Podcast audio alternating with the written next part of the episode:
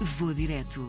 As paisagens, as culturas e os sabores dos melhores destinos de férias. E hoje viajamos até um país insular nórdico, a escolha de Andreia Melo, consultora financeira, tem 37 anos e passou 10 dias na Islândia. Nós, nós decidimos ir, é, portanto, eu e o meu marido decidimos ir à Islândia por uh, sermos completamente fascinados por auroras, ver a aurora boreal.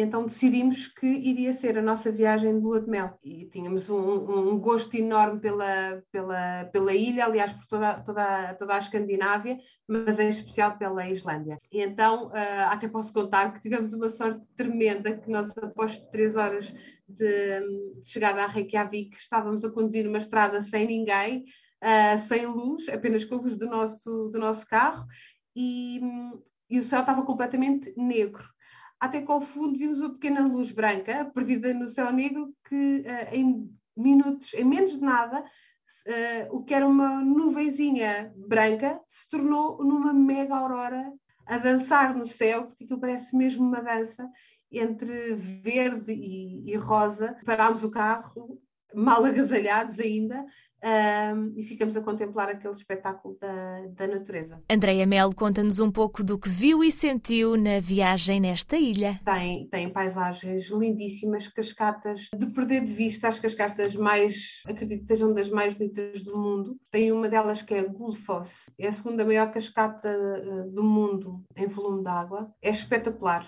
é ali o contemplar da natureza é, é um sentimento mesmo, mesmo, mesmo bonito uh, estar, estar a ver a, a, aquela magnitude toda. A cidade, a cidade de Reykjavik, nós, nós reservamos para, para ir no, no final da, da, da nossa viagem Reykjavik é a capital mais a norte do mundo, é a cidade mais animada, claro, tem, deve ter para aí alguns 3 quartos da população, a Islândia também só tem 300 e picos mil habitantes, mas é uma cidade que, apesar de ser a mais animada do país, é, é, muito, é muito calma para os nossos padrões. Vá, o que é imperdível lá é comer um cachorro quente na rua, sabe mesmo bem, não é que seja propriamente assim nenhuma coisa, nenhuma iguaria, mas com aquele frio sabem comer o cachorro quente primeiro porque não é assim tão caro e porque é aquela uh, comida de rua que é sempre, é sempre bom parar num, num, num passeio a comer um cachorro quente e a ver a, a, vida a acontecer na cidade. À noite há uma, há uma rua bem gira, faz assim lembrar um pouco de, de bairro alto,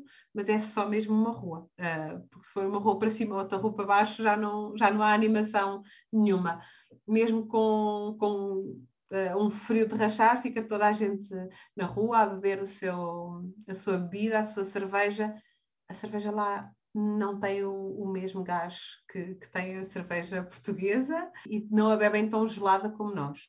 Uma das coisas também que uh, também reservámos para o, para o final foi visitar a Blue Lagoon, que é um dos cartões de visita da, de, de Reykjavik. A Blue Lagoon é um spa uh, termal, tem uma água espetacular, 38, 39 graus, e depois com a temperatura exterior estão, imaginem, 0 graus ou 2 graus, sabe muito bem entrar na água, super quentinha, mas depois a determinada altura já está bastante calor, sai, está aquele frio uh, já do círculo polar, polar, ártico e é uma experiência muito, muito gira. Não é propriamente barato uh, a entrada, mas acho que é um, que é um sítio a, a, ir. Nós fomos no final e como já estávamos tão cansadas, tão cansados de tantos tantos quilómetros que tínhamos feito, soube mesmo bem aquelas horas ali a relaxar na, na Blue Lagoon.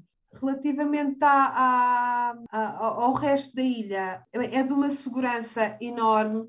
Nós chegámos a ver máquinas fotográficas que as pessoas tinham perdido e, e, que as pessoas deixavam penduradas ou, ou, nas pedras para, para quem perdeu voltar a encontrar. Chegamos a ver dinheiro com uma pedra em cima, porque provavelmente alguém deixou cair. Os islandeses são muito, são muito simpáticos para, para a realidade escandinava, mas eles são, são muito simpáticos.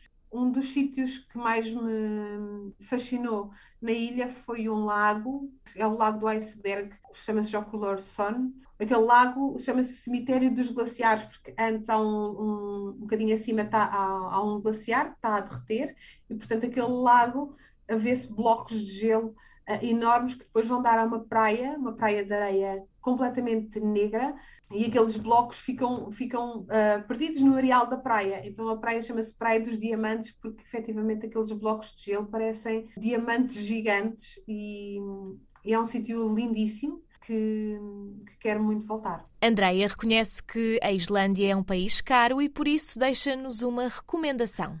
Para comer no dia a dia, o que, o que eu aconselho é que uh, façam compras num supermercado. Há um supermercado que é dos mais low cost e tem coisas ótimas que chama-se Bónus, e as coisas lá são francamente mais baratas do que todas as, todas as outras cadeias de supermercado.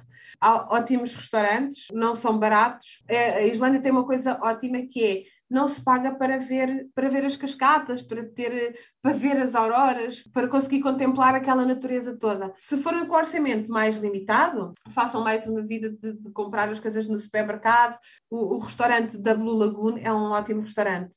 A questão é que não é, não é para todas as carteiras, mas se for, mas se for assim uma exceção, acho que, que a experiência é, é, é ótima. Andreia quer voltar à Islândia e já sabe onde vai direta. Acho que quando voltar à Islândia, o que eu quero fazer logo é aproveitar a, ver a praia, um, tirar umas, umas belas fotografias no lago, estar ali a contemplar a natureza e depois aguardar até, até ao pôr do sol. O pôr do sol naquela, naquele lago é fantástico e aguardar até à noite para, com sorte, ver um espetáculo de auroras. Vou direto. As paisagens, as culturas e os sabores dos melhores destinos de férias.